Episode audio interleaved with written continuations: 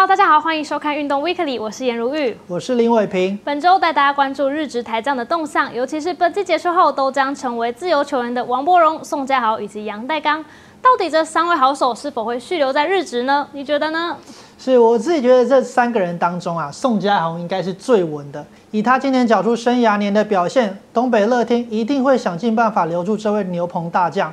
至于王伯荣和杨代刚的状况，应该都还是有机会继续留在日本打球。但薪水的部分，嗯，原本议员男的身份啊，应该都会被大砍不少。没错，我也觉得三人应该都是会续留日职。那其中宋家豪应该会大幅加薪。而王柏荣和杨代刚呢，则可能会减薪，而且不一定会留在本来的球队当中。是说了这么多，相信大家应该还是最关心我们的台湾至宝王柏荣啊，就让我们来深入了解一下他的成长历程吧。那王柏荣在一九九三年于屏东出生，国小就加入少棒，从复兴国小到鹤生国中，接着北漂加入青棒强权古堡家商。不过他在高中三年从来没有入选过国家队，也让他曾经一度陷入低潮哦，觉得自己不够好，还想过要放弃棒球路。直到大学进入文化大学，在教练徐敏雄的栽培之下呢，王伯荣逐渐崭露头角，开始频频入选国家队。二零一四年仁川亚运，王伯荣更成为了球队唯二以大学生身份入选的野手。并且在该届赛事是交出了好表现哦，打击率高达四成二九，也为之后的鬼神表现埋下伏笔。是接着王柏荣在同年的 U 二十一世界杯扛下第四棒重任，但却连两场都没有敲出安打，终于在闷了七个打数后，于关键一战对上韩国时敲出一支非常关键的三垒安打，帮助中华队逆转比分。当时跑上垒包的大王啊，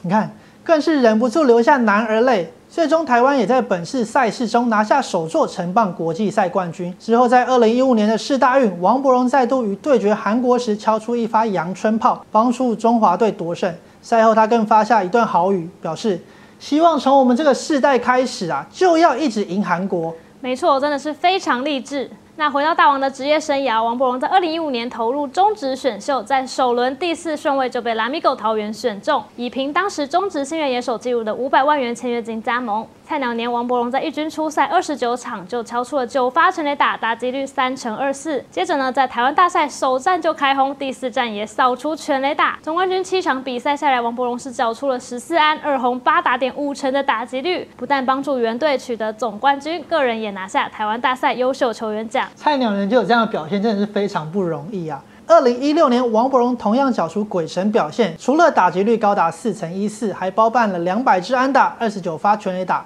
设下大王障碍，同时这一年他也拿下包含新人王、年度 MVP 等六座个人奖项。来到中职第三年，王柏荣仍保持着高档的火力，连续两年打击率超过四成，蝉联打击王、安打王，同时也拿下全垒打王和打点王，达成打击四冠王的成就。那这里就要插个题外话，为什么大家总是以大王来称呼王伯荣呢？为什么呢？因为他在二零一五年加入职棒后就写下多项纪录，应援口号更是称呼他最强王、金牌王。年纪轻轻就展现了大王般的实力，甚至连日本媒体也用台湾大王来称呼他。那王柏荣顶着中职连两年四哥男，加上年度 MVP 的身世，二零一八年球季结束后成为自由球员，桃园队也特地为他量身打造了一套入闸制度，开放让国外各球团竞标王柏荣，最终由日本火腿斗士得标，让大王成为中职史上首位以自由球员身份旅外的选手。这真的是一个非常不容易的成就啊！王柏荣最终与火腿签下一张三年四百万美元的合约，而据传桃园队也从火腿队那拿到一笔高达六千万台币的入闸金，可见火腿是非常重视王柏荣的能力啊！但是赴日第一年，王柏荣却饱受伤病的困扰，表现可以说是差强人意。二零一九年开季仅一个月，王柏荣就因为左大腿紧绷的问题被下放到二军，随后又在七月时因为一次防守飞身扑球。导致右肩再次挫伤，再度遭到下放。无奈的是，八月中王伯荣好不容易回到义军，却因为遭到触身球啊，左脚挫伤，整季不断受到伤势的侵袭，使得大王的状况始终没有调整好。虽然王柏荣首年就获得三百四十个打席，是该年度火腿打者的第六多。足以看出球团对他的期待。不过王柏荣只有缴出打击率两成五，长打率三成二七，上垒率三成二一，与他最后一年在中职的成绩哦是有极大的落差。那二零二零年受到新冠疫情影响，日职是延后到六月才开季。不过王柏荣的手感还是不好哦，甚至是缴出了比第一年还差的成绩。那外界也开始把火腿战绩疲弱的原因哦归咎到以洋将身份加盟的王柏荣身上。是来到合约最后一年，王柏荣也逐渐开始适应日本投手的习性。虽然被三振次数还是偏高，但出场数、全垒打数都写下旅日生涯的新高，而长打数二十七支也比前两年加起来还要多。但虽然整体打击状况有所回升，但王柏荣最大的问题还是在孔左正上面。本季他面对右投手打击率为两成五，还有九轰。但是面对左投手时，打击率下降到不到一成啊，这也使得王柏荣几乎只有在右投手先发时才有机会能够上阵。另外，王柏荣的守备位置也是一大课题哦。虽然他的防守算是中规中矩，不过火腿哦还有包含近藤正介、西川遥辉等等的优秀外野防守球员卡位之下，让大王几乎都是以指定打击的身份上场，这也让今年球季结束后成为自由球员的大王是否可以续留火腿哦，成为一大热题。那目前王柏荣已经回到台湾休息，他也透过社群表示，不论这段时间的好与坏，都会成为他人生的果实。他也会带着这些果实呢，继续向前迈进。最后，他也感谢火腿球团这三年的栽培，更感谢那些批评他、不看好他的人。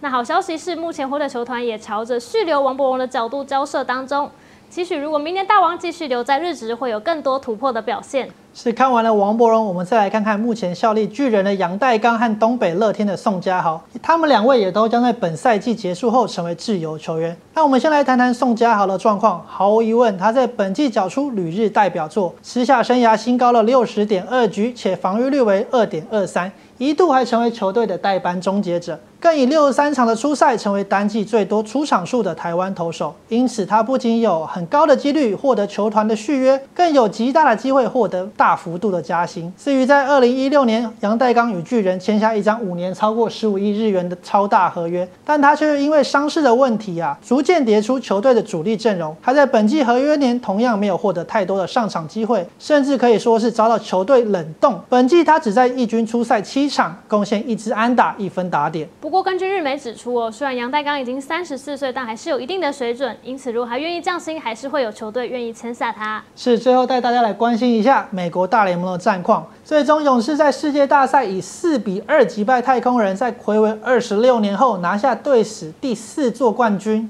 不过，其实哦，本季勇士在开季的时候是战绩不太好的哦，因为正中主力阿库纳呢在七月因为膝伤报销，明星外野手欧祖纳也因为家暴被捕，球队状况连连，也让勇士在季中交易大限之前一口气是补进了四名大将。是这四名大将，包含在世界大赛拿下 MVP 的索勒，以及在国联冠军赛表现非常出色的罗沙里欧。另外还有在季后赛屡屡都有关键表现的杜瓦尔和佩德森。因此，勇士夺冠后也成为自1964年红雀之后啊，第一支在明星赛前胜率不到五成，最终却夺冠的队伍。没错，勇士这一季的表现非常精彩。那以上就是本周的运动 Weekly，谢谢您的收看，我们下次再会，拜拜。